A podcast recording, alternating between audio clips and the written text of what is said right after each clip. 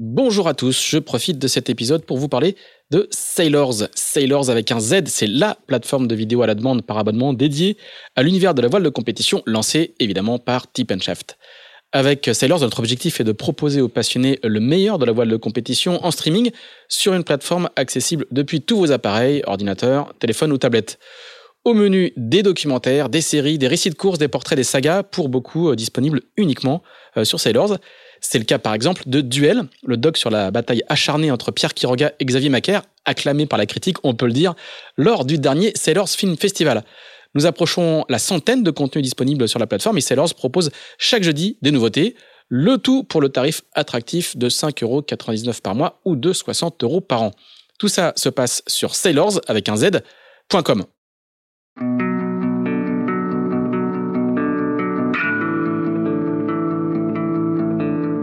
Bonjour, vous écoutez Into the Wind, le podcast des marins qui font des phrases.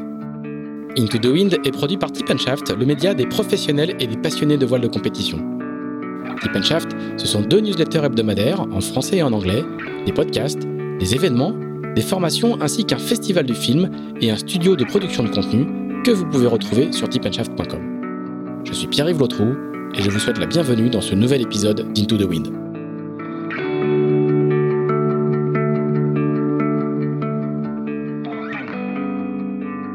Bonjour Boris Herman. Bonjour Pierre-Yves. Eh ben merci. Alors je ne dis pas merci de nous recevoir parce qu'en fait on n'est pas on n'est pas chez toi. Tu es euh, basé à Lorient en ce moment et tu as un petit appartement pas très loin d'ici, mais on est chez moi parce qu'en fait c'était l'endroit le plus pratique parce qu'il y a beaucoup de monde chez Tip Shaft en ce moment. Donc c'est moi qui t'accueille. Mais en tout cas je te remercie d'avoir accepté notre invitation euh, en cette euh, fin août alors que tu es quand même pas mal occupé avec un avec un nouveau bateau. Euh, qui flotte depuis, euh, depuis quelques semaines. Donc merci de nous recevoir pour ce qui est euh, désormais la cinquième saison d'Into the Wind. Donc je suis, très fier de t'accueillir pour cette, cette cinquième saison et j'espère qu'on va passer encore un paquet d'épisodes jusqu'à la fin de jusqu'à l'été prochain. Merci donc de nous recevoir pour ce. Alors je crois que c'est le 61e épisode, j'ai même plus le numéro en tête. Si, je crois que c'est le 61e épisode d'Into the Wind.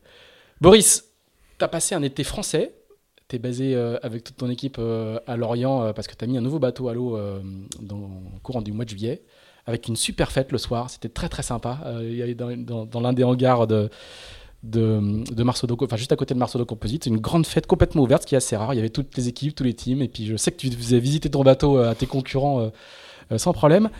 Raconte-nous un petit peu bah, l'été que tu as passé, quand on a passé une année à construire un bateau, qu'il arrive, tu le mets à l'eau tu as un nouveau jouet. Euh, raconte-nous ce que c'est les, premières journées euh, avec un, nouveau, un nouveau joujou qui va t'emmener pour les, les 4 ou 5 prochaines saisons. Comment il est? Est-ce qu'il est conforme à tes attentes? Est-ce qu'il va vite? Est-ce qu'il y a des problèmes? Dis-nous, fais-nous un petit peu ton, le débrief de l'été. Oui, euh, déjà, merci pour l'invitation et pour le café. c'est chouette d'être là aussi parce que on se connaît depuis 21 ou 22 ans. Exactement. et j'aime bien le podcast. Euh, Merci. Cet été-là euh, était super intense, donc c'est la première semaine où je me relaxe un petit peu, euh, la première grasse mat. donc l'occasion de, se voir pour ce podcast, parce que j'ai l'impression que le dernier week-end était le, vraiment la première navigation où tout fonctionnait et on est arrivé.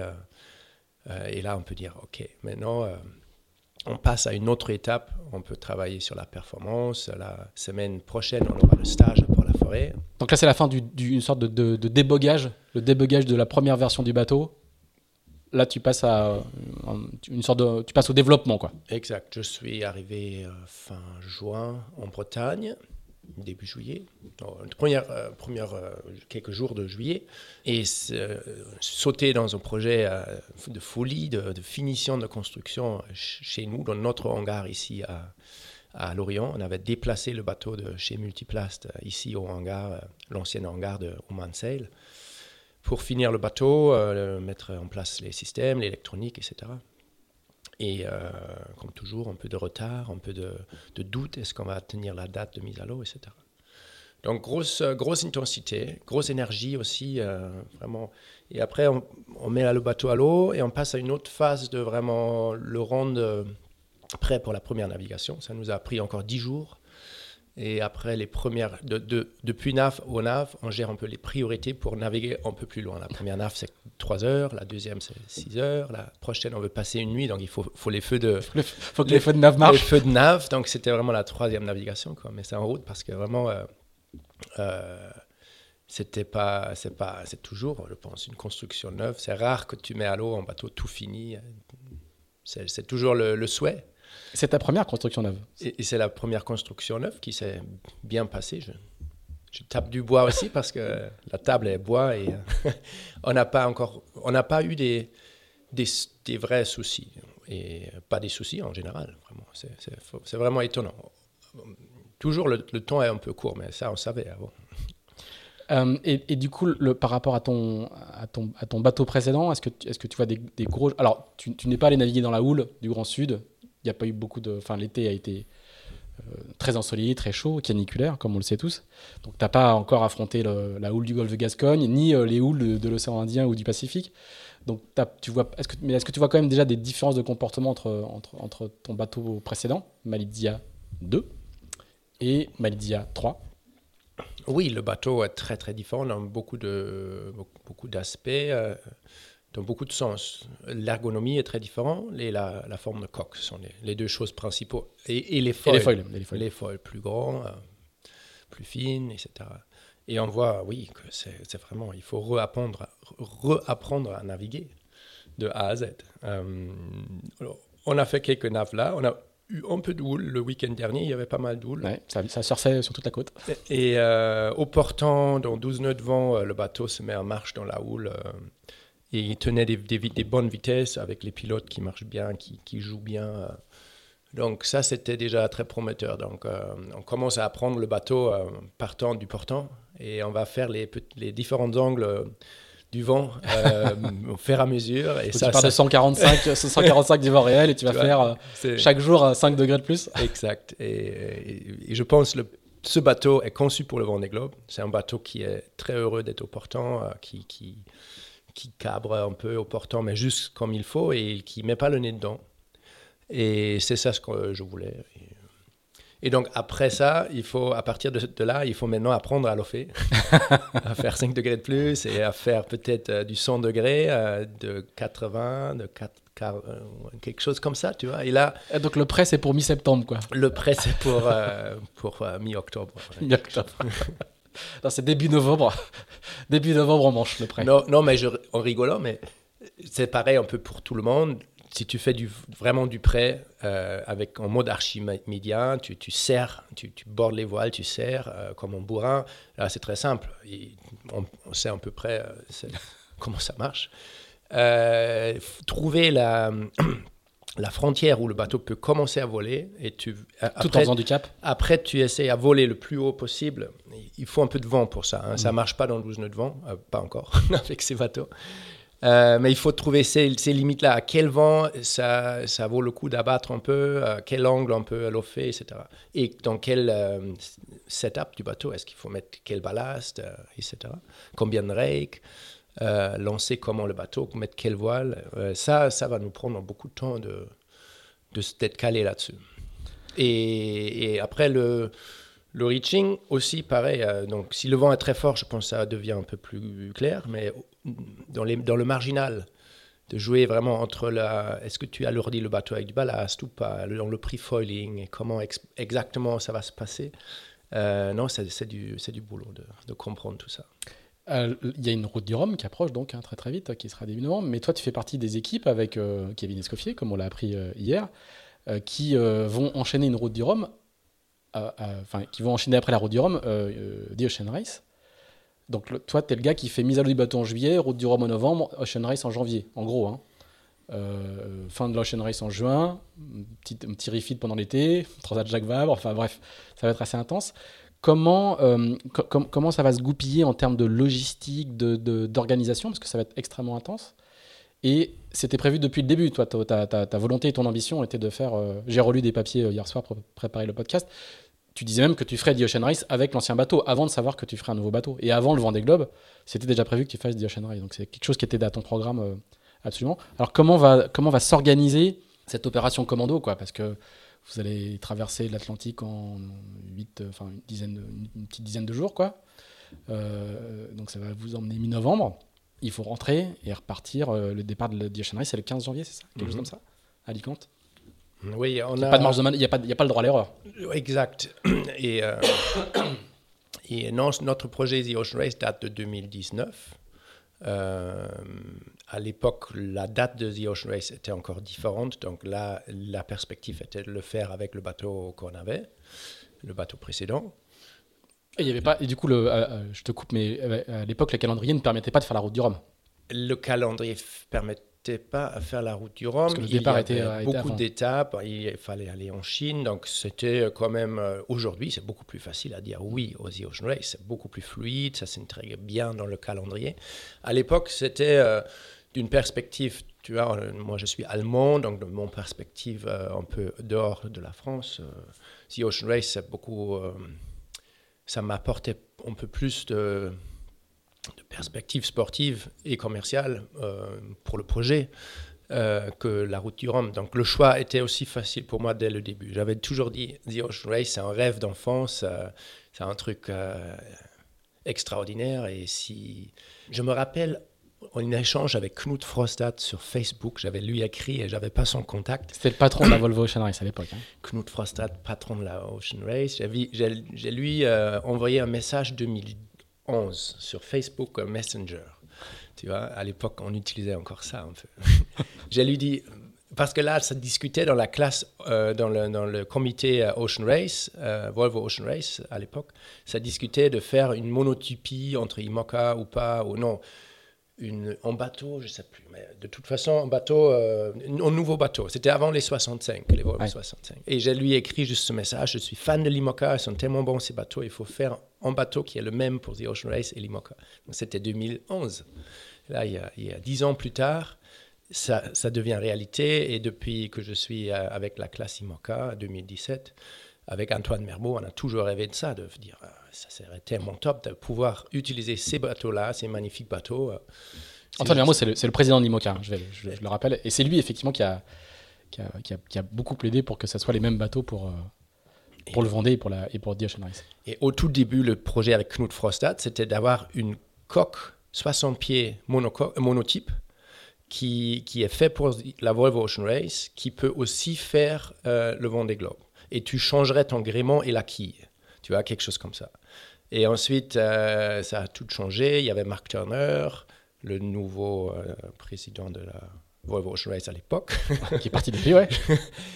Et, et donc l'idée, euh, l'idée est restée. Aujourd'hui, on est là, on a, on a les Exactement. mêmes bateaux, on a les, et voilà, c'est, vraiment une, une, es- une étape dans la voile, dans l'histoire de la voile, de, de- dans l'histoire de la course au large, qui, qui est, qui est magnifique. Et faire partir de ça, de cette première édition, c'est super. Alors, et, et comment ça va s'organiser alors? Parce que du coup, tu, tu, tu, traverses, tu fais la route du Rhum. Une fois que tu arrives là-bas, en- à Pointe-à-Pitre, t'as quoi? T'as 48 heures d'escale, tu repars dans le sens parce qu'il il faut, euh, il faut repartir, il faut quand même revérifier le bateau, enfin, il faut le ramener de. de... Oui, on, Raconte la logistique, je- ce que ça va être. Je pense euh, ça, ça va être un peu pareil pour euh, les copains aussi. Partir de, après la route du Rhum, partir, euh, s'il n'y a pas des gros problèmes, bien sûr, partir de Guadeloupe direct vers Alicante. Donc nous, euh, en partant après le départ de la route du Rhum, on envoie nos, nos containers ou nos équipements de maintenance, les petites vannes et les choses comme ça. Euh, on va envoyer ça direct à Alicante. Donc comme ça, on peut organiser un peu une structure là. Euh, Il y a pas mal de la place dans le port autour le village qui sont en train de mettre en place.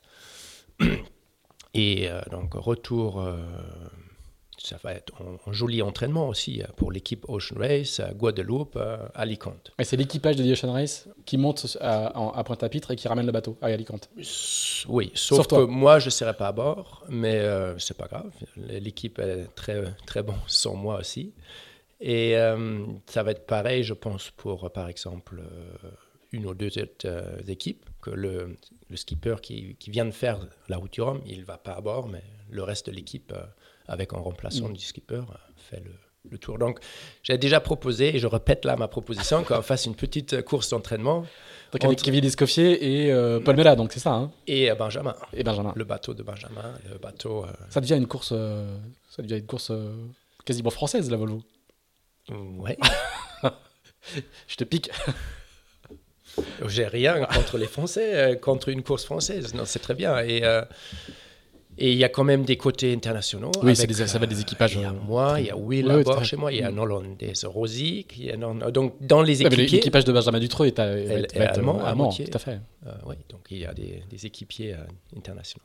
Euh, et et quelle, est, quelle, est, quelle est ta marge de manœuvre si, si jamais tu as, un souci structurel? Il y a quand même le temps de réparer, il y a quand même le temps de, de faire un chantier du bateau Il y a certains points critiques de, dans, le, dans le dossier de, de risk management de ce projet-là. Si on casserait en foil, c'est fini. C'est difficile de Ah oui. revenir. Euh, il faut. On a étudié un peu les foils des autres bateaux et aujourd'hui, on n'a pas trop de, de foils de, de spare. de spare. Donc ça, c'est un peu un souci. Euh, mais les foils sont très solides. Ils font deux, poids, deux fois le poids des foils précédents Ah oui. Euh, etc.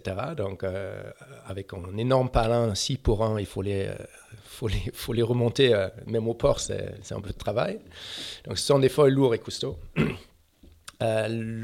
Si tu casserais le mât, tu as, une ch- bonne chance de t'en sortir. Donc là, c'est cargo pour le retour. Quoi. en fonction de où ça arrive et comment tu t'en sors. Mais il y a quand même 6 semaines entre l'arrivée de la route du Rhum et le, le départ de The Ocean Race. Non, un peu plus même. Ouais, un, petit, un peu plus. 7 semaines, je crois. Donc, euh, C'est large. on, a, on s'est un peu habitué à ce fonctionnement. euh, on peut disperser avec les, tu vois, les, années précédentes. Avec le projet précédent, on, était souvent à Monaco, on était euh, en Méditerranée, faire des courses, la Giralia, la Palermo-Monaco, on était à Hambourg, aux Bermudes, euh, on était allé à New York pour euh, débarquer des guests à New York, etc. Donc, on est- on s'est un peu habitué à ça et ça fait vraiment plaisir. Euh, de voyager, de découvrir le monde et de, aussi le- l'envie de, de l'équipe, c'est de bouger, quoi. C'est de ne Mm. pas rester de, de 9 à 17 heures euh, tous les jours euh, à la base à Lorient. Mais, mais au final, c'est la première fois que tu as une base logistique ici, avec un hangar euh, que tu partages avec, avec d'autres, d'autres, euh, avec Romain Tanasio, avec. euh, Oui et, Et avec d'autres coureurs, mais, euh, euh, Là, c'est plus visible, mais dès, dès le début, dès 2017, on avait la base. Ici, on était dans le Glorieux 1 Mhm. toutes ces années précédentes, quasiment, avec des petites pauses, on, on louait, euh, on était un peu plus euh, discrète et euh, moins nombreux. Et, euh, non, non, mais c'était toujours la base, ça restait Mm. toujours la base technique parce que, ouais, ici, ça serait, ouais, je pense, ça serait difficile de le faire aussi bien ailleurs. Et- Ouais, ça, ça veut dire, c'est une question que j'avais pour toi, hein, c'est que même quand on est un- un- une équipe extrêmement internationale, c'est-à-dire qu'il y a dans ton équipe, il y a, a pas beaucoup de Français, hein, il y a beaucoup de, il y a plein de. Je crois qu'il y a une dizaine de nation- de nationalités différentes. Enfin, on parle la langue, la langue de travail, c'est l'anglais. hein. Euh, ça veut dire que même quand on est un projet complètement international comme ça, c'est ici à Lorient qu'il faut se baser pour faire de, un projet IMOCA. Je pense oui. Je pense qu'il y a deux grandes raisons très fortes. Euh, une, c'est le programme sportif. Donc, on peut aller dans 5 heures, dans 3 heures, 3-4 heures de convoyage, on peut aller à Port-la-Forêt, faire des stages de Port-Laf. Euh, on peut aller euh, rapidement se mettre dans la voiture et aller au débriefing euh, au, au pôle. On peut s'aligner avec d'autres équipiers, d'autres équipes ici devant, devant l'île de Groix et tirer des bords.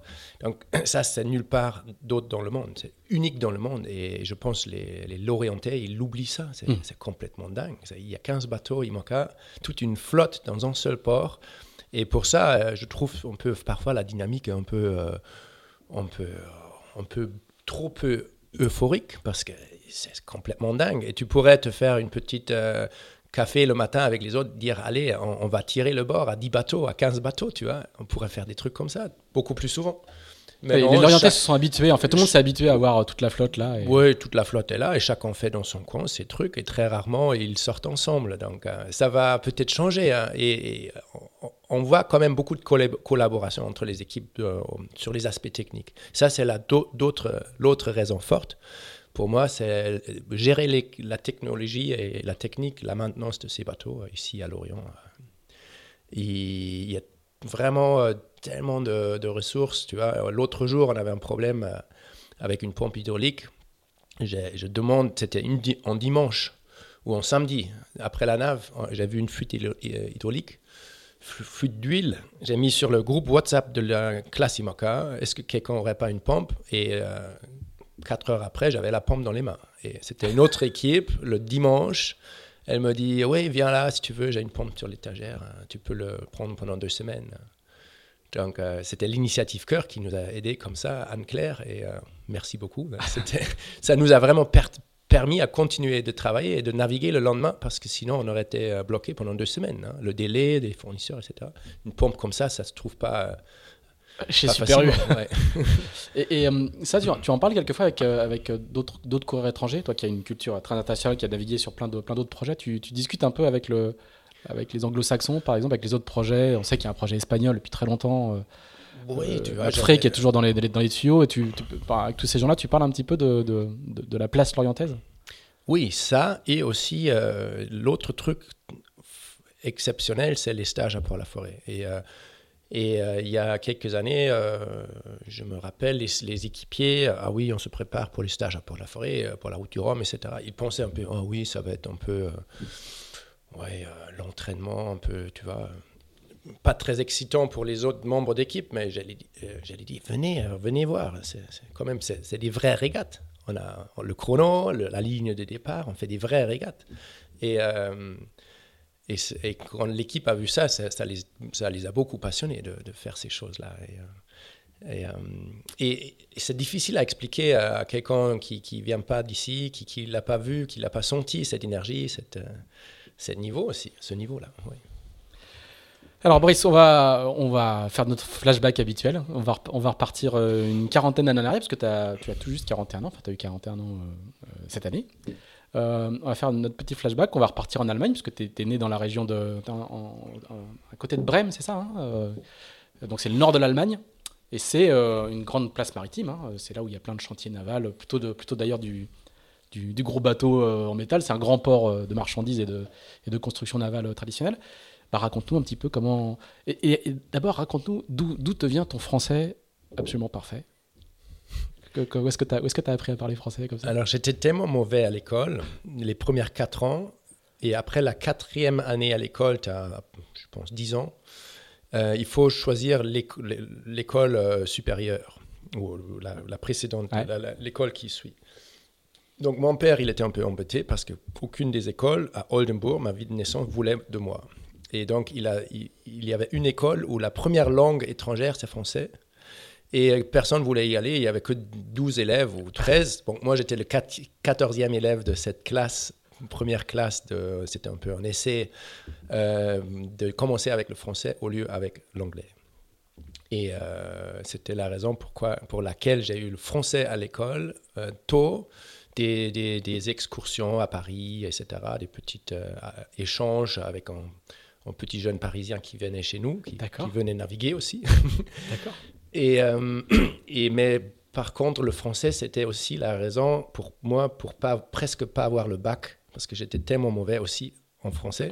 Le grammaire, j'ai jamais compris comment ça comment euh, tu vois logiquement comment ça se construit je trouve ça toujours très incroyable comment on peut avoir un système aussi si compliqué. Et donc, j'ai eu la chance que mon professeur en français, il a changé. Euh, au bout du dixième, euh, quand on avait 16 ans, le, professeur a changé. Et là, j'étais aussi, je faisais partie du groupe euh, musique de l'école. Et donc, c'était un professeur de musique aussi. Donc là, on avait un fort côté euh, amical avec lui. On faisait des excursions avec le school band, tu vois. J'ai fait de la batterie. Je le connaissais un peu de, très personnel, comme ça, parce qu'on faisait la, ces, excursions ensemble pour faire la musique. Comme ça, il m'a toujours laissé, euh, laissé juste passer en français. Et, euh, dans les cours aussi, il n'était pas très strict et il était, il était très sympa. Il, il chantait du Brel avec nous. Il, ah. amène toujours sa, guitare. Et c'était quasiment ses cours de français, c'était du chanter du. Jacques Brel. Jacques Brel ou des trucs comme ça. Incroyable. Chansons, des chansons français. Comme ça, j'ai eu la chance de juste finir, euh, de quand même avoir le bac euh, à peine. Bon. bon, en tout cas, tu. Mais on a, pour dire, on n'apprend pas des langues comme ça à l'école. L'année après l'école, je suis venu en France pour faire la mini transat et j'étais là vraiment euh, embêté. en anglais, ça marchait pas. En 2001, personne parlait anglais, toi inclus, je pense. Oh, quand même, quand même, t'exagères.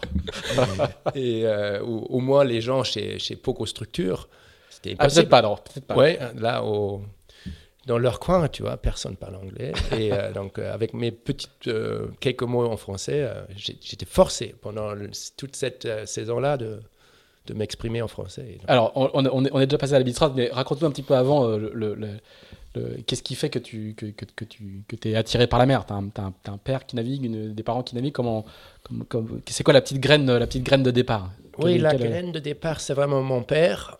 Ma mère aussi au début. Après, ils se sont séparés. Euh, je suis resté avec mon père comme euh, un petit euh, enfant avec euh, père seul, pas de frère ou, ou sœur. Donc, comme ça, une petite duo et beaucoup de navigation en double. Et ça m'a beaucoup, beaucoup soudé avec mon père. On avait une très bonne relation et il m'a vraiment euh, laissé m'exprimer euh, comme garçon sur, sur ce bateau petit bateau de croisière de famille. C'était un bateau. euh, on avait différents bateaux, mais toujours des petits bateaux, euh, un peu merdiques, des petits bateaux en acier, euh, des dériveurs, tu vois, des dériveurs habitables, 8 mètres à peine, et, et hors bord. et donc, ce sont des bateaux qui peuvent aller derrière les îles dans la mer du Nord, là, chez nous.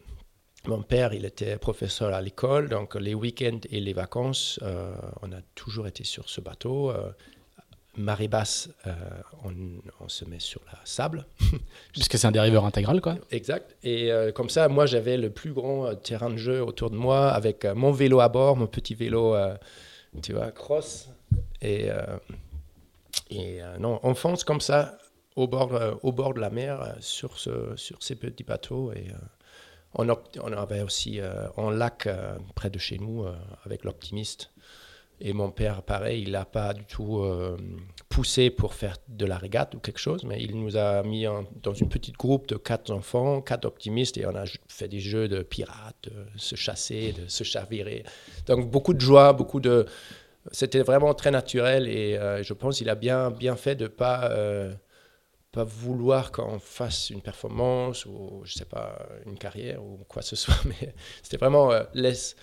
Oui, c'était top pour, euh, pour une enfance euh, avec l'eau. Quoi. Et, et- et tu apprends, là, tu navigues la nuit, euh, tu navigues un peu loin au large, tu, ou c'est que, que, du, que de la croisière côtière? Oui, mon père, il a commencé quand j'étais quand j'étais né euh, 81. Il a, il a juste commencé un peu à faire ses premiers bords. euh, donc, il avait très peu d'expérience aussi. euh, et euh, il m'a amené quand j'avais six semaines. Et ils font juste à la journée des tout petits bords. Il n'y avait pas de GPS, pas rien. Il n'y Ah pas non, de connaissances, pas de, même pas d'électricité à bord, je pense. Et, et faire à mesure, quand j'avais 16 ans, j'ai fait ma dernière voyage avec lui, 16 ans. C'était Baltique vers, vers Gotland, donc tu vois, Suède. euh, donc vraiment, des, des trucs soutenus avec deux, trois nuits affilées en mer où moi je fais des quarts de nuit. euh, avec lui, il me laisse gérer la traversée de- du, du trafic, et, etc. Donc, euh, euh, Donc non, à 16 ans, tu as déjà une bonne expérience, quoi. oui. Pas, de- pas de régate, mais de, Et- mais et de- beaucoup de de- la mer, quoi. Et beaucoup d'improvisation. Donc le bateau, tu vois, comme le bateau était jamais bien, c'était pas un bateau de série où tout fonctionne. Ça fonctionnait pas très bien, c'était pas marin du tout, c'était pas safe. et mais ça, il fallait toujours de se dire, je peux faire quand même. C'était un peu son spirit. Il avait aussi deux mains gauches. Euh, tout était un peu improvisé, mais quand même, il y avait toujours, euh, oui, une façon de le faire. Quand même. À partir de quel moment tu t'intéresses à, la, compétition? À partir de quel moment la, la- compétition arrive, arrive avec toi C'est mon meilleur pote d'enfance euh, qui et de l'école aussi euh, qui m'amène. euh, qui son père à lui il faisait du 420 un petit peu ambition moyenne. Et comme ça mon, mon meilleur pote il avait cette notion là qui, qui- il était conscient de l'existence. Moi mon père il avait rien rien à foutre avec ça donc mon copain il m'amène euh, au lac euh, local là, chez nous euh, en vélo, une dimanche, une dimanche juste pour scouter un peu. Et on avait 16 ans et par hasard, c'est le, dimanche open jour pour tout le monde, fête et deux sponsors, ils ont donné, ils ont payé de, de 420 tout neuf le coach, le Zodiac, tout est là, euh, présentable. Ils disent euh, open bar pour les jeunes, venez. Et il n'y avait pas beaucoup de jeunes. Et nous, on était accueillis avec des, des bras ouverts. Le, la semaine euh, après, ça attaquait et on faisait des entraînements tous les jours avec ce coach qui adorait les deux jeunes qui viennent 18 km après l'école en vélo, parfois tous les jours de semaine. Ah oui. Et donc, on avait une, une, une, motivation complètement dingue. La pluie, on, peu importe. toute la saison. On allait là euh, naviguer, on a adoré ça, ce bateau. Parce qu'on avait navigué sur l'optimiste de mon père et les autres, là, c'était vraiment euh, des trucs de très vieux, bricolés, rien marchait bien. Et c'était là, on voyait euh, le club de voile, tout est rangé, le bateau qui brille avec les poulies Harken. On, avait, on a halluciné. Dans, dans, notre petit monde de famille, de, de, de professeurs de l'école, il n'y avait pas des il y avait très peu d'argent, il n'y avait, rien de ça. Et on n'a jamais rêvé de pouvoir naviguer sur aussi joli dériveur. Et, et là, quel âge quand tu découvres 16 ans. 16 ans. 16 ans, et il y a le coach qui, qui, qui, avait une grosse expérience de la course au large aussi. Ah oui Il faisait le projet Aerosail à l'époque sur la Admiral's Cap. Et euh, il était un vrai professionnel et euh, un très bon dériveur aussi. Et il a, il, il, a soudé tout de suite avec nous. Il nous a amenés sur des régates. Et, euh, nos parents, ils ont dit non, vous êtes fous, on va pas vous amener avec la voiture sur une régate, quoi. Donc ce gars-là, il, a vraiment euh, nous aidé beaucoup à, démarrer. Et, c'est là que, tu, c'est là que tu, découvres la compétition et tu te jettes dedans euh, à, corps perdu, comme on dit? Au, début, le deuxième dériveur, parce qu'il y avait le sponsor local qui faisait de la viande ou quelque chose, il, a, il, a, il, a, il a donné ces deux bateaux. Et le deuxième dériveur, il était très peu utilisé, parce qu'il n'y avait que nous deux qui sont été là tous les jours. Et il manquait un peu le deuxième équipe. Euh, ça, c'était un peu le défaut de notre jeunesse. Euh, sinon, peut-être j'aurais fait une carrière dans un autre milieu de la voile. mais, euh, donc, pour moi, c'était vraiment la fascination pour la glisse, pour ce bateau qui puisse euh, commencer à glisser, qui, qui, est bien, euh, bien performant. Quoi, le, et là, c'était la fascination plus pour le comportement du bateau et la voile en soi que, que la compétition, parce qu'il y avait juste il manquait de la concurrence. Et, mais, du coup, tu vas quand même, euh, vous allez faire des compétitions euh, ailleurs en Allemagne, vous vous déplacez un petit peu? Et ça marche? On faisait ça, on était très mauvais, et on, quand même, on était très motivés, mais très mauvais. Et il y a pas de c'est pas surprenant parce que la voile en dériveur, il faut absolument au moins deux bateaux pour euh, s'aligner, etc. Donc, on, fait un peu la même connerie en 480, comment ça s'appelle? 470. Et on travaille dur, mais avec très peu de, de, de résultats, de résultats jusqu'au manque d'entourage. De, quoi. Ils font une petite bande pour hmm. s'échanger, comment pour les petites astuces de réglage, etc. Mais on était tellement, tellement motivés. On faisait, après, on avait 18 ans, jusqu'après l'école, on faisait le service euh, civil, tu vois, au lieu de faire euh, la, la, le militaire, l'armée. On faisait ça. C'était obligatoire à l'époque, euh, obligation de le faire. Et on s'est acheté une voiture pour 70 euros. Et on fait le trajet Kiel-Barcelone pour la, la course euh, qui a lieu là pour les 470 euh, tous les annuels, le Christmas Race. D'accord. Palamos. Palamos Christmas Race. Donc on fait ça avec la voiture de 70 euros.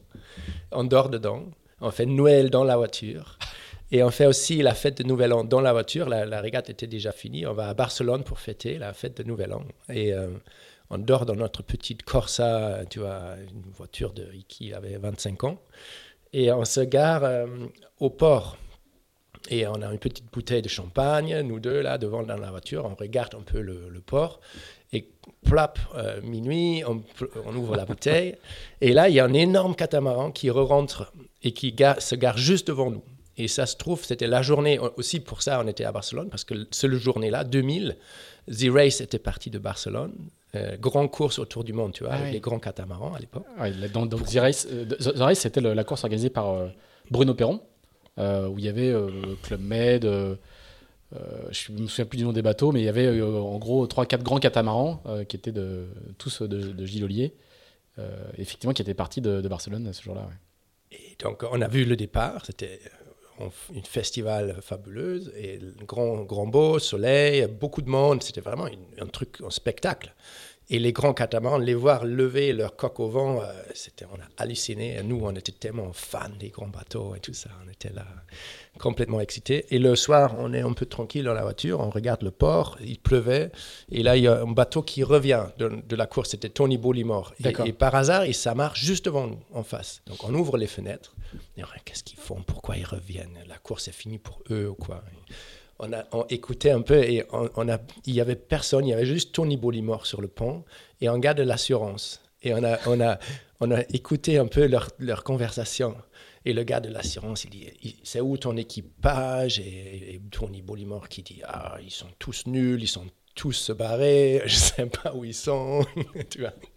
C'était vraiment euh, très, euh, très spécial, euh, ce, petit, petit mémoire. Mais euh, Et Tony Bellimore, là, pour mémoire, hein, c'était l'un des concurrents du Vendée Globe de 96-97 qui avait euh, euh, chaviré, qui avait été sauvé dans le Grand Sud, etc. C'était c'était un, pirate anglais, quoi. C'était une, personnalité assez forte, hein, qui, était, déjà, déjà assez âgé, hein, qui avait 60, euh, une bonne soixantaine d'années, quelque chose comme ça, quoi. Euh, et euh, là, donc, du coup, on est en 2000. On est, à partir de quel moment germe l'idée de faire la Mini Transat, puisque la fameuse Transat Mini Transat 2001 arrive, arrive très très vite. À partir de quel moment tu as ça dans la tête et, et- et tu commences à construire le, le- ce, ce- ce projet-là? C'est arrivé très tôt, avant ce moment-là. D'accord. C'était euh, euh, j'avais 17 ans, euh, deux ans avant euh, finir l'école.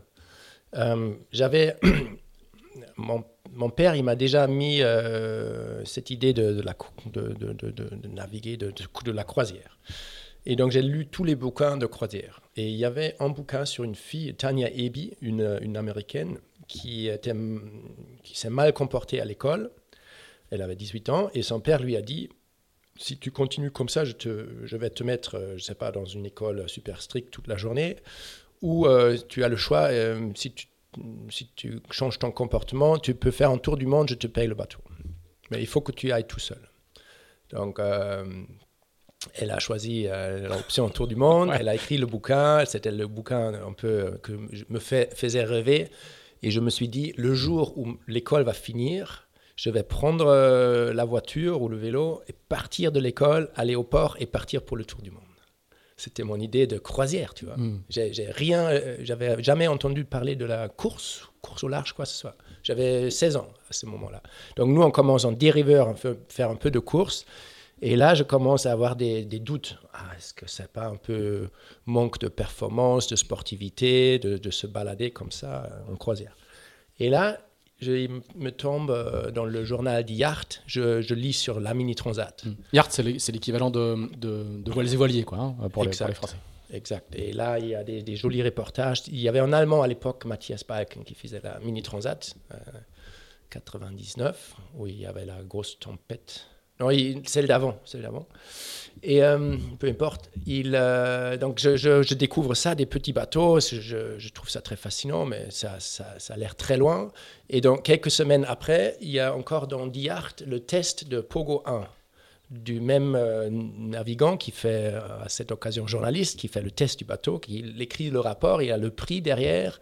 Et je, je commence à réfléchir, c'est peut-être faisable, etc. Ça va être ce, ce bateau-là qu'au jour quand ma- mon école finisse, je vais prendre ce bateau-là et partir euh, Faire du la course. Faire la course. Et pas le. Donc, c'était vraiment la mélange des deux, euh, des deux choses euh, course et, et croisière, et l'aventure du large, la- le souhait de liberté, le, le rêve de partir à l'horizon. Ouais. Ça se mélangeait là-dedans. D'accord, mais, mais c'est pas encore, euh, c'est pas un souhait de carrière dans la course au Pas large. du c'est tout. pas, et pas du la tout, hein. carrière, euh, je ne savais pas qu'il y a des navigations, navigateurs professionnels. Hmm. Je, je connaissais pas rien. Quoi. Et de toute façon, je parle à ma mère quand elle venait visiter ou quand je venais la visiter parce qu'on n'habitait pas ensemble, mais j'avais 16, 17 ans. Et je parle à ma mère et un jour, elle dit, elle met la main sur la table, elle est un peu businesswoman. Elle gère aussi sa petite boîte à elle, etc. Donc, elle met la main sur la table. De toute façon, pour ces rendez-vous qu'on faisait ensemble, il y avait jamais plus que deux heures, euh, ou rarement. Donc, euh, Ah oui. il fallait pas que je parle pendant une heure que du truc de voile. ça, ça le faisait. euh, euh, elle s'ennuyait. Elle dit Ok, stop, tu arrêtes de parler de ça. Je, je vais te prêter l'argent. Tu peux commander un bateau comme ça. Il Ah faut ouais. que tu me rends l'argent après. Mais là, on n'en parle plus. Tu le fais et après, tu fais autre chose. D'accord. Et euh, donc j'avais 17 ans à l'époque et je fais, euh, je fais en fax ou quelque chose, en lettre écrite, tu vois, et envoyé par la poste parce que j'avais pas encore le email, je pense. tu vois. J'envoie ça à Christian Bourlec, le patron de Pogo Structure. Ah, je veux un bateau pour la Mini Transat 2001, etc. Et depuis là, tout, tout commence un peu. euh, à se, à se débloquer. Ah ouais, et, et, euh, mais du coup, tu as, juste de quoi acheter le bateau, tu pas de sponsor. Comment, comment, comment tu construis le projet? Ah oui, c'était. euh, tu tu m'arrêtes si je raconte trop de conneries, mais trop, trop d'histoires. Mais c'est, euh, j'avais euh, vraiment à peine un ordinateur et je savais, j'ai aucune idée comment faire une plaquette. Je- il fallait trouver des sponsors. Oui. Et j'ai vu ça dans mon journal d'Iyart, dans le magasin d'Iyart. Je voyais, il y a des bateaux avec des logos dessus, donc c'était l'idée de sponsor, etc. Donc j'ai fait une petite plaquette. C'était une feuille A4 que tu plies un peu, tu vois, de, en, en entière de chaque côté. Et donc j'ai bricolé ça sur Word, des, des, Word- des- trucs comme ça. Et j'ai laissé un grand, grand euh, vide au début sur la plaquette, imprimé ça en travers sur la feuille, la plié. Et après, j'ai mis le journal d'Yart en dessous de la feuille et avec un crayon, j'ai mis la, la photo, tu vois, à travers, tu vois, comme ça, jusque. Euh, et- et ça- quoi. C'était pas pour faire artistique. Aujourd'hui, ça serait super Ouais, stylé c'est ça, ça, ouais. Mais à l'époque, j'avais, je savais pas comment prendre une photo, comment mettre la photo dans l'ordinateur Ouais. ou depuis l'ordinateur sur la feuille. Et, et l'imprimante fait que euh, une couleur de toute façon. Donc j'envoie ça encore par la poste à Albert Schweitzer, le patron de Balkan Sales, Balkan Quantum Sales, pas, pas très loin de chez nous. Et euh, je connaissais très peu de monde et, quelqu'un m'a proposé de l'envoyer à lui, adresser à lui personnellement. Il répond, il m'invite, je viens là avec le très vieux voiture de mon père et il me dit ah mais t'étais déjà t'as déjà navigué, t'étais au large, t'as de l'expérience, etc. Il me raconte un petit peu, il me teste, il me challenge un petit peu. Après ils finissent par faire ses voiles euh, moins chères. Et j'avais des, des- des- du support comme ça à Plastimo aussi, le, le revendeur Plastimo en Allemagne, le gérant Plastimo allemand, il m'a donné beaucoup d'équipements en sécurité. Et j'avais mis un autocollant Plastimo sur le bateau.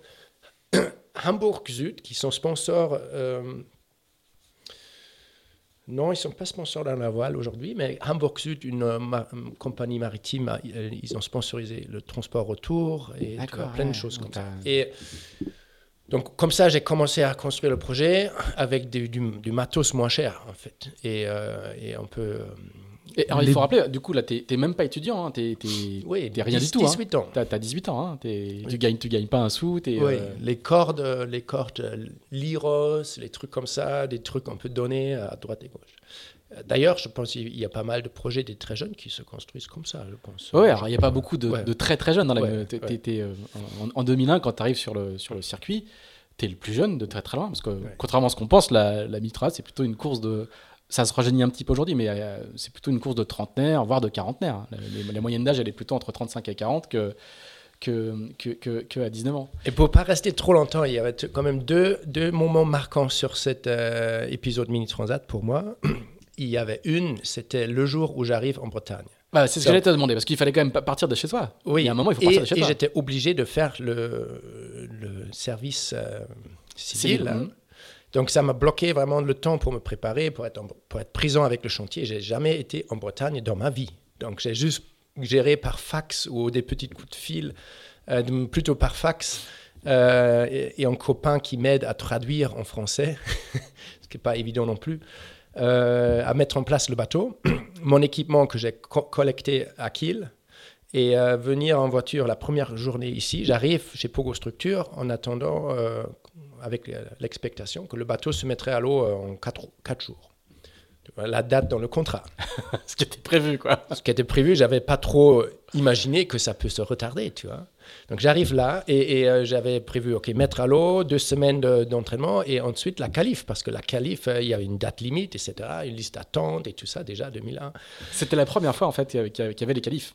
Ah oui. Les- Tu sais, je sais pas, si tu te souviens, mais c'était la, c'était la première fois qu'il fallait faire les 1000 milles. Avant, avant c'était beaucoup plus souple. Ah, ok, oui, là, donc euh, ça, ça a guidé le, le timing, et ça, ça a serré le timing. Je, je suis assis euh, sur la table de Christian Bourlec, le patron du, du- du chantier.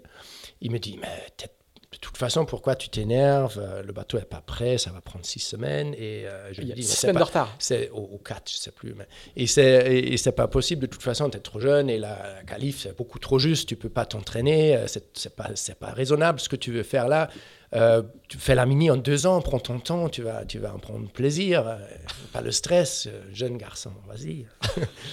et, et là, je, je, il y, a, une espèce de, choc électrique dans mon corps, je le regarde, et il a dû sentir quelque chose à travers mes yeux. J'ai vu aussi son regard change, et c'était vraiment quelque chose non verbal qui s'est passé entre nous.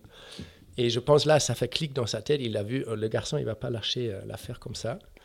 Et ça finissait euh, dix jours après avec une mise à l'eau sous la pluie le dimanche avec Christian Bourlet qui travaillait lui-même sur le bateau, qui a mis le mât avec moi, qui a fait une petite sortie d'une heure pour mettre le pilote un peu en route. J'avais déjà fait le course et le soir même, je suis parti faire la qualif. Ah ouais Parce que c'était tellement juste. Et là, on est, on est à quel moment, 2001 Mai. Mai. Oui, et la date limite, ah, c'était fin S'il y a des coureurs de la mini ou des, des mini transat qui nous, qui nous expliquent, c'était l'autre époque. Hein. donc on est, on est 4 mois avant le départ de la, de la mini transat et, euh, on, peut partir en qualif. Mettre la vélo sur bateau neuf et partir en qualif. Pour moi, ça apparaissait comme une préparation très longue et une date très rigoureuse très tôt. Mais, euh, et j'arrivais à la fin de la qualif, il fallait revenir, il fallait redescendre à La Rochelle pour faire la mini pavois, course obligatoire de préparation, une course partant de La Rochelle avec une date limite d'arrivée et j'étais 24 heures en retard. Et il, fait, il fallait payer 300 francs, je crois, mm. de pénalité. Pour la SNSM. Donc, bien raison de ne pas tarder et de bien partir vite. mais, mais, cette nuit de, où je suis parti pour la calife, c'était la première nuit pour moi seul en mer, la première nuit, la première journée en Atlantique. J'ai jamais été dans ma vie sur la côté atlantique. Et la première fois, partir au large et en solo. Et, et donc, tu pars de Sainte-Marine, tu vas à Koningbeg, hein, à l'entrée de la mer d'Irlande, euh, à l'entrée du canal du, de, oui, de la mer d'Irlande. Euh, tu redescends à La Rochelle et tu remontes. Enfin, c'était le. Et la première soirée, euh, mer, mer moyenne, calme, coucher de soleil incroyable, petit vent qui m'apporte vers le nord et des dauphins partout autour du bateau. Donc c'était c'était bien organisé. L'aventure et j'avais des, frissons encore quand je pense à ce moment-là, parce que quel courage il faut hein, de partir sans aucune expérience, euh, ou très peu d'expérience. tu ne le referas pas aujourd'hui Non. Mais cette expérience avec euh, le patron de, ce chantier, je ne sais pas, depuis là, s'il y a un fournisseur qui ne veut pas livrer un truc, il, faut que je vienne le regard. me m'asseoir à la table avec lui, je le regarde dans les yeux. Et souvent, ça fait son effet. Bon, on va rappeler qu'à l'époque, Structure était un tout petit chantier. Aujourd'hui, c'est devenu une très grosse boutique avec euh, presque, presque une centaine d'employés qui fait plein plein de bateaux. Mais à l'époque, ils faisaient, faisait que le Pogo 1. Hein. C'était le... Il y avait peut-être déjà le Pogo 850 et encore, même pas, je me souviens plus trop, mais c'était vraiment une toute petite. Euh, et il y a une super amitié aujourd'hui entre eux et nous. Il y a, je pense, une dizaine de clients allemands qui sont venus derrière. Euh, à, des, copains, au moins que je connaisse de mon entourage, qui ont été fascinés de leur gamme de bateaux, de croisières, de courses. Et, euh, et on s'échange encore beaucoup avec euh, Christian Bourlec. J'apprécie beaucoup cette famille. Et,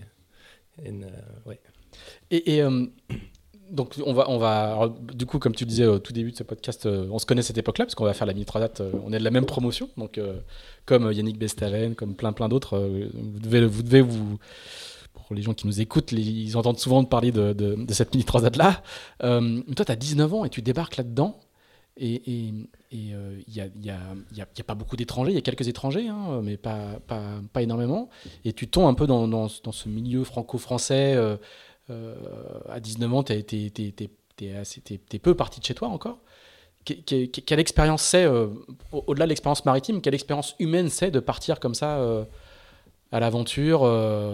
Ben, à l'époque, je ne veux pas faire le, le, vieux con, mais on dort encore sur les bateaux, on va pas à l'hôtel. Euh, il y a une ambiance incroyable. On, on, a fait quelques, quelques, quelques, courses avec des escales. Enfin, c'est quoi le, le, les, souvenirs de jeune homme que tu as de découvrir ce monde-là? Au-delà de l'aspect maritime, quoi. je pense que c'est incroyable de, de, de, débarquer dans ce monde-là. Euh.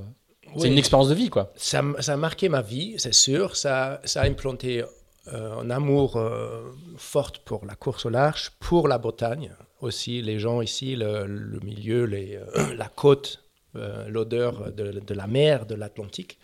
Euh, quand tu te fais courir le matin sur les plages ici, tu as l'odeur souvent de la mer. Et, euh, de, l'Atlantique, ce qui est différent de Baltique, ou le- la mer du Nord, c'est très différent.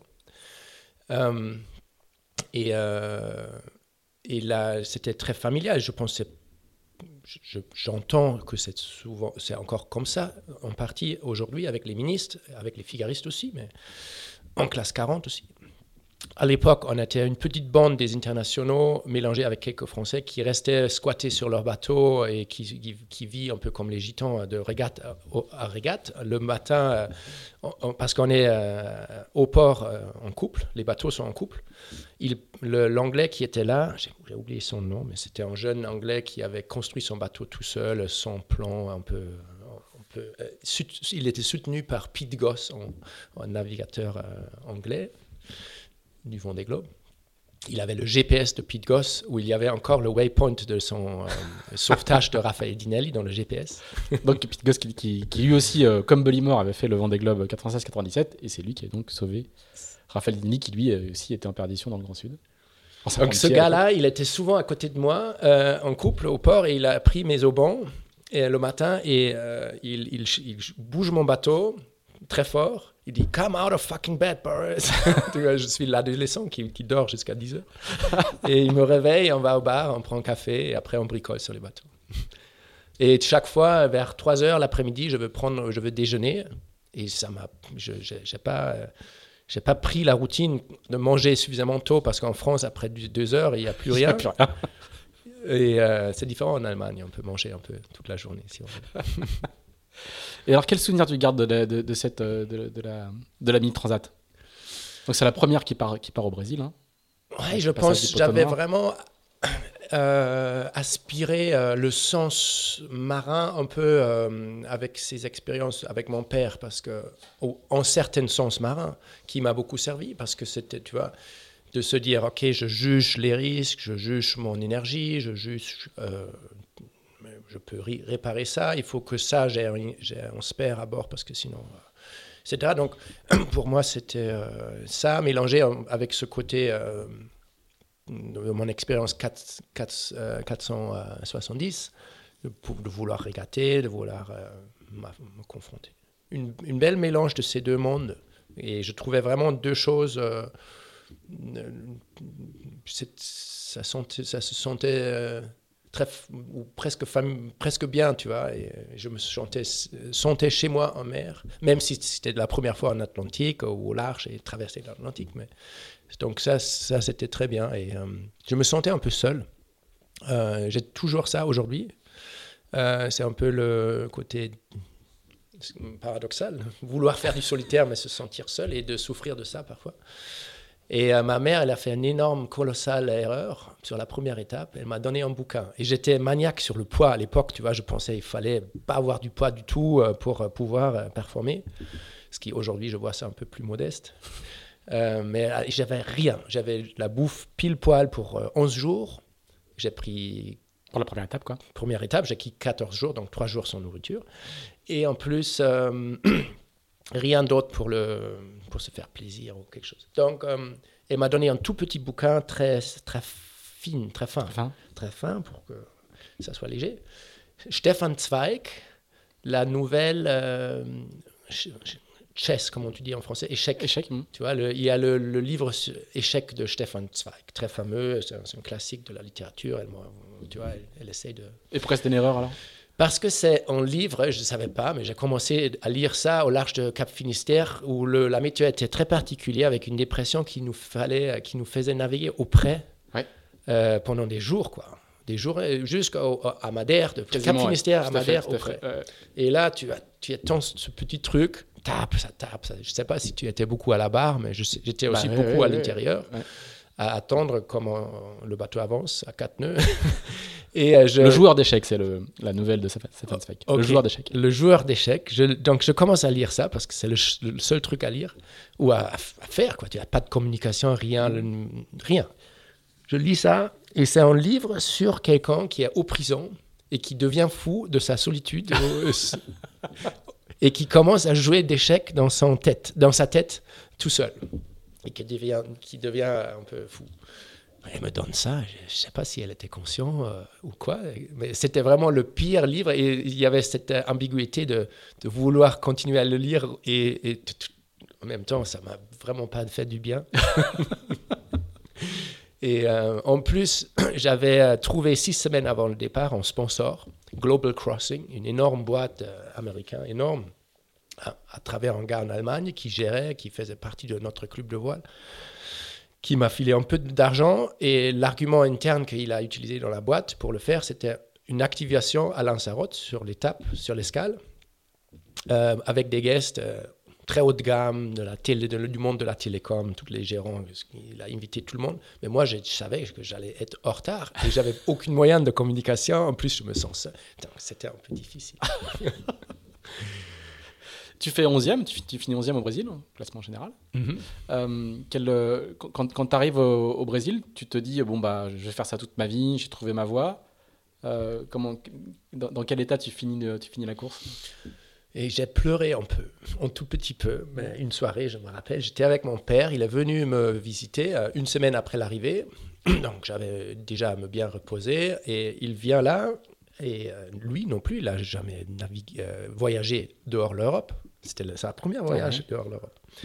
Et euh, il vient là, tout timide. Il était venu au départ. Hein. Avec ses sandales de, professeur, tu vois. Il vient là, euh, avec son taxi au, à la marina de Salvador de Bahia. Salvador de Bahia. Et donc, on, on, va au supermarché, quelques sacs, on achète quelques conserves et on part une semaine en croisière, ou quatre jours en croisière. On se met au mouillage derrière des îles. Et, dans la baie de Salvador. Et là, le soir, euh, il fait nuit très tôt, donc on joue d'échecs avec un petit truc. et euh, euh, on, discute de ma, mon avenir. Et moi, je, lui parle de la voile professionnelle, etc. Et il, me, il essaie de me, me mettre un peu des idées un peu à plat. Et j'étais tellement pas sûr quoi faire quoi dans ma vie parce que il y avait des Français d'une côté qui disent ah Boris bien joué pourquoi tu fais pas un projet euh, Open 50 tu vois quelque chose comme ça. Il n'y avait pas encore les classes 40 vraiment à l'époque. et euh, et je vois des autres jeunes à faire des trucs incroyables. Il y avait le, Canadien Damien de, de, Damien de Pas de Pas qui était jeune très jeune aussi qui faisait plein de trucs. Il avait même construit son bateau lui-même et donc, euh, il y, avait une énorme. Euh, ça, attirait énormément. Et en même temps, euh, le milieu de mon père, le background familial était l'académicien. mon père est un intellectuel qui vit dans les livres, qui a aucune notion de business. donc, c'était vraiment deux mondes aussi qui se clashent un peu. Et, l'horizon était aussi relativement réduite de, de, mon père. tu vois, tu es professeur toute ta vie, tu vis dans les bouquins et dans l'université comme ça, mm. et tu n'as pas la notion que tu peux prendre des risques, quoi. Prendre, des, risques, mm. construire quelque chose, trouver l'argent, trouver des, des, gens qui pour faire quelque chose. C'était pas du tout euh, dans son horizon d'expérience de, vie. Et donc, euh, il m'a convaincu de quand même aller à l'université d'abord, avant de faire d'autres choses dans la vie. Et euh, le, on peut dans cette discussion et me rendre compte, j'étais, j'étais euh, mal à l'aise pendant un moment et j'étais, j'avais le colère contre lui ah qu'il disait ça. Et je me rappelle de, pleurer un peu le soir. Euh. Aussi, j'avais perdu le, jeu d'échecs et, ça allait pas bien, une soirée. Et après, je me suis familiarisé avec l'idée, ok, je retourne à Hambourg, je vais faire mes courses de, de physique et euh, après, la vie m'a amené à faire d'autres choses, faire l'économie. Et c'était très bien. Je, ah parce que tu, vas faire, tu vas faire des études d'économie, mais, au départ, tu dois faire des études de, physique, c'est ça D'accord. Physique, ça n'allait pas. Je n'ai pas. Intellectuellement, j'arrive pas. et en plus, euh, c'était pas du tout compatible avec une vie autre que juste faire des études. Donc, hmm. euh, avec l'économie, comme ça, j'ai pu faire beaucoup de navigation euh, les, pendant les vacances et euh, les week-ends. Et on a commencé à naviguer en 5 au 5. Et ça, donc c'est un dériveur non olympique, mais avec beaucoup de niveaux sportifs parce qu'il y a un centre d'émulation à Kiel avec les anciens champions d'olympisme de 470, etc., qui, qui s'entraînent tous les jours. Et il y a un énorme niveau. Et donc, on est rentré là-dedans à Kiel avec un bateau neuf, avec de l'argent. Quand tu dis on, c'est que tu as trouvé un équipier ou c'est toujours le avec même le, gars, avec le le même, même gars jeune qui m'a amené euh, quand on avait 16 ans au club de voile. D'accord. nous, Ah, on peut dire son nom peut-être parce que tu. Oui, Julien Kleiner. Julien, il est venu ici. On a fait aussi des vacances sur le Pogo à l'époque. À Ah ouais 4, on est allé se balader à l'île de Groix. Et il est venu faire des convoyages à Transat. On a fait la Québec-Saint-Malo sur les classes 40 aussi. On a fait des trucs ensemble. Mais D'accord. euh, lui, euh, on a fait 18 ans en dériveur ensemble, D'accord. en tout. Mais avec des, le break quand j'ai fait la mini. Donc après, en fait, après la mi, tu vas vraiment reprendre tes études et là, tu vas plus faire de course au large. Tu es, vraiment le- dans, dans ta, dans ta petite bio là, dans ce que j'ai reconstitué entre, entre 2001 et 2005. Euh, Il y a, il y a pas là, il y a, il commence à y avoir des titres en, en 5 au 5 à partir de 2005. Mais, mais, Mais j'ai fait tu- de, l'arche, je fais à partir de 2002. Grâce à la Mini Transat, j'ai des contacts et des gens qui me reconnaissent que je peux naviguer au large. Ils m'ont donné le poste de skipper sur des, en Jolly Swan D'accord. 48. Un très joli bateau, Sparkman Stevens, où il y avait 2, 3, 4 guests, pas plus, des guests qui veulent faire des entraînements de tempête. Donc, ils me donnent ce boulot euh, pendant les vacances de, de l'université. D'accord. Donc en février et en octobre, novembre, dans la mer du Nord avec la glace, la neige. Et ça, c'était une école pour moi incroyable. Et je pense que ça va me servir aujourd'hui pour la Volvo Race, par exemple. Ah ouais. Parce que j'ai j'ai 20 ans à peine. Et il y a des gens de 60 ans qui payent une blinde pour venir euh, se faire entraîner par un jeune pour naviguer dans des conditions impossibles avec ces bateaux qui sont pas faciles à mener euh, dans la mer euh, difficile. Euh, tu ne peux pas mettre le pilote, par exemple, sur, Ouais, sur ouais. un bateau comme ça. Et euh, Là, la saison en, en mer Baltique, là, en, Allemagne, la, sa- la saison s'arrête, euh, j'imagine, en Oui. septembre-octobre. Là, il n'y a plus personne Oui. qui sort, les bateaux sont au sec. Et, euh, Exact. Et là, on est vraiment hors de la saison. Il n'y a aucun autre bateau à l'eau et euh, il y a même la glace au port dans l'eau. Donc le, Ah oui. maître du port, il prend son petit bateau acier et nous casser un peu la glace de 2 cm, un petit peu de glace. D'accord. Et, et, je me rappelle aussi des navigations où ça commence à neiger et on se, on se, on se jette, on joue, tu vois, comme ça avec la neige. Et là, de c'était du stress toujours. Je suis toujours la soirée, la veille de, l'arrivée des guests. Je suis dans le bateau, je range tout, je, regarde la météo comme un, comme un jeune avant une course, quoi. Et je me prépare super bien et euh, parce que je, sens la pression d'être très jeune et d'avoir les gens euh, qui ont des autres expectations. Et aussi, il faut une espèce de- de- de- de- d'autorité devant eux et les dire eh, si tu tombes à l'eau là, tu es, mort. Eh. 4 degrés de l'eau, euh, de mer, euh, une température de l'eau, tu vas être mort tout de suite. Je ne peux pas les récupérer tout de suite, aussi vite. C'est clair. Et donc, il fallait faire tout ça. Et après, ils veulent naviguer en 50 nœuds de vent. Il faut les expliquer. Oui, là, aujourd'hui, on restera au port. Donc, d'apprendre du, du leadership. Et ça, c'était vraiment pour moi une leadership school. J'ai fait ça pendant 3-4 ans, en parallèle des études et en parallèle de nos régates en 5 au 5. D'accord. Euh, et en 5 au 5, ça va bien marcher, hein, parce qu'au final, il y a, il y a, tu, tu, tu, tu as un très bon niveau. Toi qui étais très mauvais en régate, Oui, euh, là, c'était- là, là, c'est fini. Là, tu arrives à trouver le, tu trouves la clé. Exact, donc c'était le bon choix, le 5 au 5, parce que le, mon copain Julien, il avait, quand j'ai fait la mini, il est, euh, il est dans le 49er pendant quelques années, et il euh, il n'arrive pas vraiment à arriver au top, top, et il s'entraîne très dur tous les jours, tous, les, tous les hivers, il bosse très dur, mais ils n'y arrivent pas. On veut étudier et on se dit, c'est pas possible, une classe olympique, on va pas y arriver en, en même temps que les études. Donc le 5 au 5, c'était le bon compromis. Et euh, en plus, avec le, le super entourage à Kiel, avec les meilleurs et avec les bons bateaux, tout de suite, avec les meilleurs. Et là, on a le super tout ce qui manquait, tout ce qui manquait sur Ouais, ton lac quand tu exact. étais, quand Et étais ado, là, là, et tu là, pendant 5 ans de faisant ça, on a, on a appris énormément de choses. Et, euh, ce sont des bateaux très intéressants, très complexes à régler. Ouais, c'est les tu- usines à gaz, hein, on voit le- le- les cockpits, c'est vraiment. euh, Tu peux bouger le pied de mât, tu peux bouger les, euh, les, voilà, toutes les choses, les barres de flèche et machin.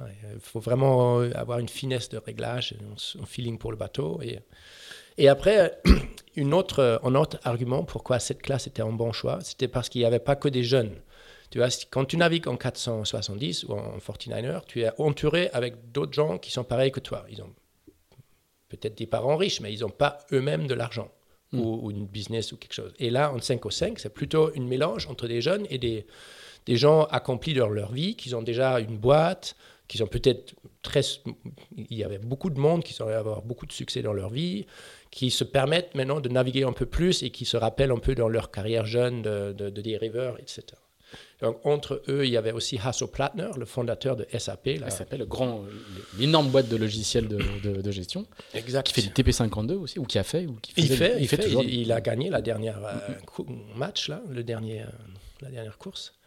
Hasso Plattner, quand, qui, euh, qui dit un jour, la meilleure équipe allemande de cette année, on va les inviter en, en États-Unis après. Et euh, on donne tout, on donne tout, on travaille dur. On, a, on arrive à être en premier rang de la, du, de la liste annuelle du championnat de l'Allemagne. Et nous, ils invitent à faire le, championnat américain en États-Unis. Et, et la, chose super, c'était que le, le boatbuilder allemand qui faisait C5O5, il a fait des bateaux, mais il était un maniaque. Il faisait tous les bateaux exactement pareil, tous, tous les ficelles les mêmes couleurs, avec des gabarits, chaque poulie à, au millimètre près. Et donc nous, on venait avec notre petit cahier de, de réglage. On a mesuré un peu le point de, de la, du mât, euh, quelques longueurs, etc. Et on trouve tout de suite, exact, après une heure de nave, on trouve exactement le feeling sur le bateau. Et on a, on a bien, on a fait deuxième, je pense, sur le championnat américain. D'accord. Euh, tout de suite. Et, euh, on a fait des top 10 sur les champions mondiaux. Et, donc c'est euh, presque une deuxième école de formation à la régate, parce que quand tu oui. fais la mini, tu as, as, as, peu d'expérience de, de, la performance, et c'est vraiment là que tu, as, tu acquiers cette, cette culture-là, non? Exact. Et aussi l'entourage. Donc Hasso Plattner, son équipe, ça, ça ont été des pros. Hasso, il a toujours eu des Admiral's Cup, après les, les, les Melge, les, je sais pas, les, il avait un très grand bateau euh, qui faisait les Transpac toujours. Donc, euh, grosse équipe, entourage autour de lui avec des professionnels de la voile. Et c'est là aussi où ça m'est venu en tête l'idée de peut-être carrière, euh, carrière voile.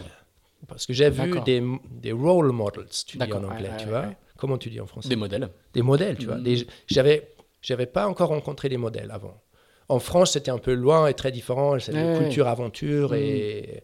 Mais là, j'avais rencontré, euh, je me rappelle, on était invité à, aux Bermudes avec Hasso, s'entraîner avec quatre bateaux.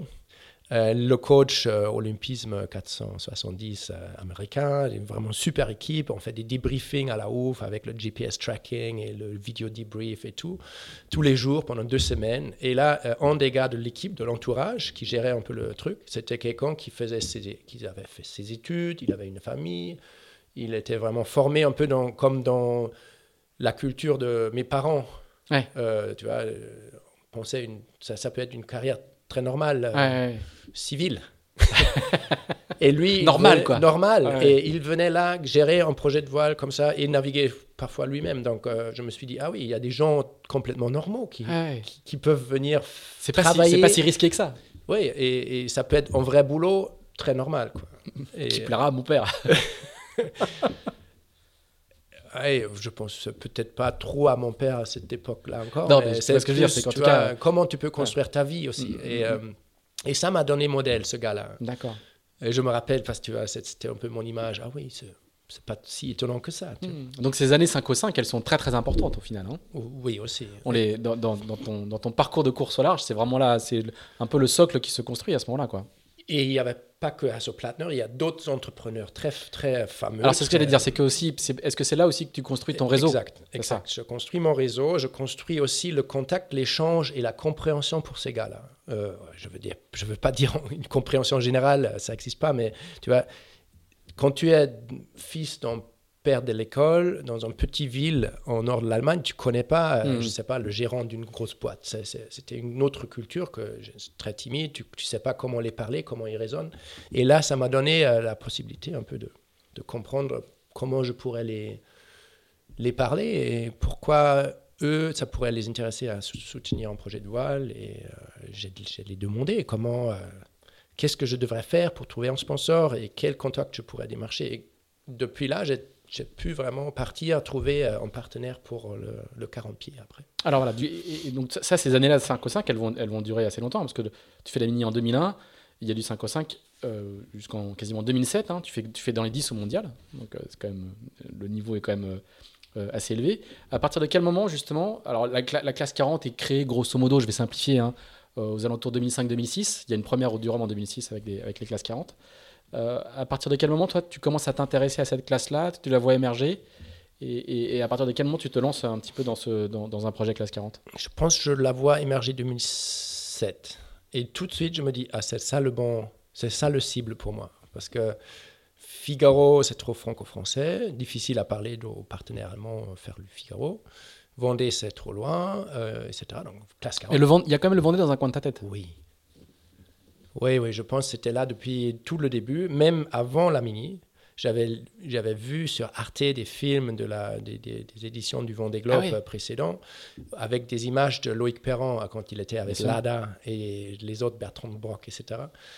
Alain Gauthier, tout ça. C'était mélangé dans un grand documentaire sur Arte. Ça m'a, c'était un moment clé euh, qui D'accord. m'a mis le, le virus j'avais 16 ans, j'ai regardé ça avec mon pote Julien, là, parce que moi, nous, on n'avait pas de télé à la maison. On a regardé ça chez lui. Le vrai fils de prof. exact. On a regardé ça chez lui. Et je rentre dans l'hiver, en vélo. On avait les vélos, là, comme en, Pays-Bas, tu vois. Les, vélos cruiser, un peu comme ça. Je rentre, je regarde les étoiles un peu. Il y a très peu de trafic dans cette petite ville euh, au nord. Euh, et je rêve, je suis dans le rêve de, ces images du sud où le bateau, euh, de, il a super bien filmé ça, Loïc Perron à l'époque. Il avait une caméra à l'arrière qui, bascule un peu, qui, qui, se met un peu à plat quand le bateau gîte. Et il surfe sur les vagues. Et c'est à peine, j'avais fait peut-être quelques semaines avant, la première fois en 420, l'expérience qu'un bateau peut glisser sous peut voile. Planer, oui. Peut planer. Et ça m'a, ça m'a, je me rappelle venir à l'école et raconter à mes copains, j'ai plané sur un bateau à voile. Vous imaginez le feeling, c'est extraordinaire, j'ai plané. Et là, quelques semaines après, je vois ce documentaire sur Arte, je vois les bateaux planer dans le sud, sur des énormes vagues, sur une houle de 200 mètres de long. Et là, le, ça, a mis l'inspiration, le virus sur ça. D'accord, on n'y est, pas, encore, donc on est en 2007 et, euh, et, et, tu vois le classe 40 comme, comme, la, comme la, la, prochaine étape. tu vas trouver un sponsor? Comment, comment, comment, ça va se passer? Il, ça, En fait, ça Parce se que fait... toujours, tu travailles toujours pas, hein tu es toujours, oui, toujours étudiant. J'ai 27 ans, ou 26 ans, 27 ans, quelque chose comme ça. Donc, euh, les études en Allemagne, avec le diplôme, tout ça, c'est long. Hein. C'était pas que j'ai traîné, c'est normal que ça prend 6 ans. Quoi. Euh, les autres sont pareils, hein. les autres copains. Euh, après, il y a d'autres qui continuent les études après, mmh. jusque pour le docteur, etc. Donc moi, je me, je me dis à, à cette année-là, 2007, j'ai un petit bureau à Kiel, euh, ma table, à droite deux tiroirs, droite et gauche. Droite, j'ai mis les applications euh, pour les carrières normaux.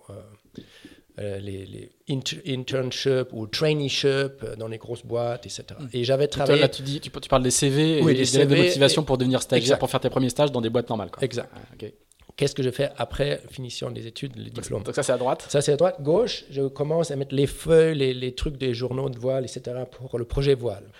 Et je, je demande une, une amie euh, de me, me, montrer InDesign pour faire une plaquette un peu mieux foutue. Donc je passe beaucoup de temps là-dessus, bricoler cette plaquette. Et euh, je développe cette plaquette. Et elle est devenue euh, pour moi un peu la référence aujourd'hui. C'est la meilleure que j'ai jamais fait. c'est vrai. Et, et en même temps, je, tu vois, j'ai vraiment ces deux choses. Je suis à, à cheval, euh, comment dire, 50-50. Qu'est-ce que je vais faire? Et je me suis dit, c'était une époque où Mark Turner est très présent, le directeur de Ocean, euh, OC Sport. OC Sport. OC Sport, euh, le, celui qui a, qui a géré le programme de Ellen MacArthur aussi avant. Mm. Donc tout ça, c'était une énorme référence en phare pour moi. Lui et ce, OC Sport. Et eux, ils commencent à organiser. Euh, juste, je précise, hein, OC Sport, à l'époque, n'a pas encore été racheté par le Télégramme et n'est pas encore l'organisateur de la Route du Rhum, de la Société du Figaro, comme c'est le cas aujourd'hui on est encore euh, en Angleterre ça, va, sur l'île de arriver, euh, voilà, on est encore en Angleterre sur l'île de White. Et eux, ils commencent la pub juste là de, sur une course qu'ils qui, qui, qui, annoncent la, transat anglaise qu'ils appellent euh, The Transat. The Transat. Et, qui viennent de racheter, oui. Ils mettent une super jolie euh, pub, une, un film de deux minutes ou, trois minutes, avec des skippers qui parlent, les images de l'océan, les IMOCA, les classes 40. Et, cette pub-là aussi, elle, elle, me sert un peu comme, euh, comme, comme, comme, comme inspiration. Et je, dis, je me dis, OK, tu essaies de faire cette course-là. Si j'arrive à trouver des partenaires euh, suffisamment vite pour pouvoir faire cette course-là, on essaie de, faire quelque chose dans la voile. Sinon, je, mes applications, je les envoie. Donc, j'ai 3-4 mois pour trouver un partenaire et je trouve, en 3 mois, je trouve le partenaire qui dit oui, vas-y, fais la course. Mais ça ne me suffit pas. Une course, je ne peux pas faire un projet sur, pour qu'une course, il faut que tu... C'est le premier sponsor, enfin c'est le premier sponsor avec du cash que tu trouves. Exact. Et il dit, euh, fais quelque chose un peu plus soutenu sur deux ans. Présentement, un programme sur deux ans. Donc, euh, il y avait à, la même époque, il y avait euh, deux, deux Anglais là, qui, qui construisent une course en classe 40 autour du monde. Donc, je mets ça dans la plaquette, j'ajoute ça et je présente ça. Et euh, le gars, il dit, OK, c'est parti. deux ans, classe 40, et il faut que tu gagnes les courses. Alors, le, le- le tour du monde dont tu parles, c'est la, la- je vais retrouver Global la Ocean. Global Ocean Race, Exact. qui, qui est le, le nom d'une course actuelle ou à venir. Je me souviens, il y a tellement de courses autour du monde que je n'y arrive plus. Euh, mais là, c'est la première, c'est le premier tour du monde en classe 40. Aujourd'hui, il y en a, il y en a deux. Il y en a un en cours et un deuxième qui est programmé pour 2023. Mais il y en a déjà eu, déjà eu un premier en, en 2008-2009. Tu, tu, tu- comment tu vas faire pour le bateau? Tu vas acheter le bateau? Tu vas faire construire le bateau? Comment, co- comment ça se passe au niveau du, au niveau du projet Le sponsor, c'est Beluga, c'est ça hein? Beluga, une compagnie maritime, transport euh, multipurpose, une niche dans le marché mondial, mais il est le leader mondial dans cette niche. Il a, il a- il a un énorme succès, c'est un gars très charismatique de, de Bremen. Et euh, Donc ça, c'est vraiment chez toi. hein? c'est vraiment chez nous. C'est un gars. Et j'ai lui écrit en, en lettres personnelles à lui, personnalisées. J'ai dit Tes deux filles, ils ont été dans ma- mon cours d'optimiste, dans mon Ah. club de voile sur le lac. J'ai aussi donné des cours de l'optimiste et ses fils ont été là-dedans. Donc, comme ça, j'avais un petit, euh, une petite notion personnelle. Et la deuxième coïncidence, c'était que dans ma plaquette, j'ai mis une citation de- d'un des journalistes les plus fameux allemands, Matthias Blumenkron, qui a dit Oui, qui, Boris qui va faire du classe 40 aussi. qui, qui, qui, après il, il va faire du classe 40, qui dit euh, oui, si jamais quelqu'un peut faire cette course-là, euh, The Transat, le plus probable, ça serait Boris, et il a déjà fait des trucs, et s'il est très bien, c'est un, un bon garçon. Il a écrit ça, euh, il a mis sa première page de mon, ma plaquette avec euh, la photo de, de ce journaliste, der Spiegel, rédacteur en chef. et, et je ne savais pas que les deux se connaissent. Et donc, j'envoie cette plaquette au, gars de Beluga. Il fait, après, je, je reconstruis l'histoire. Il fait un SMS à, à Mathias. Il dit C'est qui ce garçon-là? Est-ce qu'il va gagner? Et Mathias, il fait la blague Non, il va être deuxième, moi, je vais gagner. Et, euh, et donc, ça part de là. Euh, beaucoup de coïncidences, beaucoup de chance, comme toujours. Le timing était bon et Beluga allait très bien, ça grossit très vite. Et euh, voilà. Donc le bateau que tu prends, c'est un Aquilaria de mémoire. hein? Aquilaria 1, ici, euh, donc je suis venu à la Trinité. euh, Yvan Berriard, c'était le revendeur à Aquilaria à l'époque. Aquilaria se faisait en Tunisie avec Mm. euh, Fred, je ne sais plus comment, et une famille qui, qui- qui montait ce business-là. Et il y avait des Aquilaria. C'était pour moi, j'ai aussi parlé à Damien Grimont à l'époque, euh, Chocolat Mombana. C'était un coureur qui maintenant il gère des courses. Euh, il avait un joli bateau aussi, euh, en contreplaqué. euh, les classes 40 sont été Plan Julien Marin. Oh, ok, exact. Avec qui relevable euh, au début. Et donc, et les, les- les classes 40 sont encore très différents au début, je ne savais pas trop. Et le, au final, l'Aquilaria me se- ressemblait le, le plus solide, quoi, et le plus sain, se- serein. Et euh, donc, le meilleur Aquilaria, c'était le bateau de- d'un gars à la Trinité-sur-Mer, euh, un bateau jaune, euh, Atao Audio Systems. Il a gagné toutes les courses. C'était Dominique Vittet. Dominique Vittet, et je lui dis, Dominique, je vais acheter ton bateau, tu gagnes toutes les courses, ton bateau me semble le, mieux préparé, et il voulait le vendre en plus. Donc, on se f- je viens exprès à la Trinité, je fais le handshake avec lui, et euh, super. euh, je- Et tu lui tapes dans la main, quoi. je- on se tape dans la main, je lui dis, je dois juste retourner lundi chez Beluga, signer le contrat, et mardi, euh, c'est bon, on peut, on peut renverser l'argent. Et donc, lundi, je suis chez Beluga, au bureau de, de ce fameux gars, là, Niels, qui est un copain aujourd'hui aussi. Et c'est la première fois que je le vois. Et je, je rentre dans son bureau. Derrière la porte, je dois attendre devant la porte. Derrière la porte, ça crie, ça râle, ça. Et je- donc là, il, 20 minutes après, il me laisse rentrer. Alors, Boris, assis-toi. Combien d'argent on parle Ah, Ok. Quelques centaines de milliers d'euros. Ok. Bon. Alors, tu as déjà navigué euh, sur, sur l'océan euh, Atlantique? Oui, ok. Tu, tu es conscient qu'il peut avoir une telle houle? Parce qu'il était capitaine aussi dans sa vie. Ah oui. Il me demande, Hmm, ok, tu sais ça. Ok, bon, alors, on fait ça, trois conditions, tu dois gagner, le bateau doit être super beau, beau, et ça doit être safe. T'es es, d'accord avec ça? Ok, ok, excuse-moi, il faut absolument que je continue à bosser. Donc, meeting de trois minutes, je sors et je, devant la porte, je- j'entends comme ça continue à râler dans le téléphone, mais très fort. À l'époque, il gérait les bateaux captés par les pirates au Somalie. Ah, d'accord. Et lui-même, il a géré avec des mercenaires privés euh, de la- l'amener Ah l'argent là-bas et c'est tout ça. Tu vois. Il était dans ces- ce monde-là pendant qu'il me débloque ce projet. Donc, je descends dans le parking de la, du bureau. Dans la voiture, j'appelle Dominique Vité. C'est bon, euh, c'est parti. Et il me dit Ah oui, désolé Boris, ce matin, il y avait un Anglais qui est parti, passé avec du cash. Il m'a fait le chèque euh, sur la table, dans la main. euh, le bateau est parti. Aïe. Donc, quatre heures avant. Et là, je, mais je dois partir quand même pareil, toujours, comme la- sur la mini transat. Je suis tellement avec le dos contre le mur, au niveau timing, je dois trouver un bateau en deux, trois semaines, sinon c'est plié, pour se qualifier pour la transat et tout faire.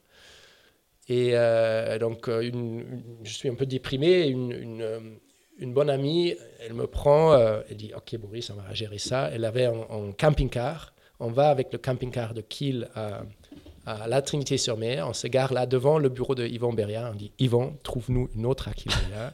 Il y en a là trois au port. Je sais, ils ne sont pas à vendre, mais fait, fait qu'on a. Il dit C'est qui ce jeune et quoi? Qu'est-ce que tu veux? Sors de mon bureau.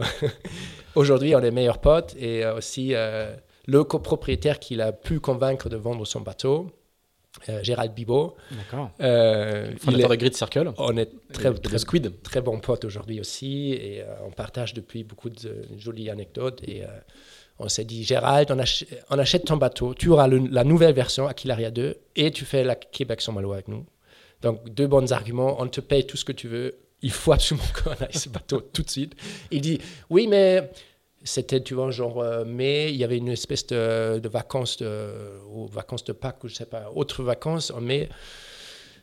Il, euh, non, c'était plus tôt, c'était Pâques, les vacances de Pâques. Mhm. Il était avec ses, ses copains de Bruxelles, il avait prévu de se, se- se- se balader, la Trinité, Groix, Watt, etc. Il, il dit, je ne peux pas vendre le bateau, j'ai programmé les vacances, là. euh, quatre jours de vacances. Je lui dis, OK, donne-moi le, ba- le bateau le dimanche quand tu rentres de tes vacances. Et donc, on lui verse l'argent. Il arrive, 4 heures, il avait un train à prendre pour re- rentrer à Bruxelles. Il me montre le bateau une demi-heure, il court pour choper son train et le bateau est à moi. Et, et je pars et on fait deux ans avec le bateau, le tour du monde, on gagne le tour du monde, tout est très bien. Euh, comment, comment il se passe? Alors, donc, tu- tu, vas faire le, tu vas faire la transat anglaise. Tu fais deuxième en classe 40 sur la, sur la Mhm. transat anglaise quand même. hein. Euh, tu fais septième de, la cla- de, de, de, de- Québec-Saint-Malo. Euh, et euh, donc là, c'est tes, tes premiers jours de professionnel de la voile en fait. Tout- Toute cette, toute cette partie-là, c'est vraiment le, le début où tu, tu, tu, commences, tu commences ta carrière, où tu as, de quoi payer ton loyer. Enfin, c'est, euh, et, et comment se passe le, le tour du monde? Parce qu'on l'a, un petit peu oublié ce tour du monde, mais il y, avait, il y a très peu de concurrents quand même. hein. Je crois qu'il y a trois bateaux, quatre bateaux, Oui, il y avait cinq au début, cinq au début? deux en solo, trois en duo, duo. donc c'était un peu ouvert à faire euh, solo ou duo. Donc oui, toute petite flotte. Malgré ça, on a eu un, un joli match avec le bateau chilien de Felipe Cubillos. Et, euh, et ce match-là, il a, il a animé la course pour nous. Ça s'est joué, on avait au bout de 158 jours de mer. Ouais, 158, hein, c'est, autre époque aussi. hein.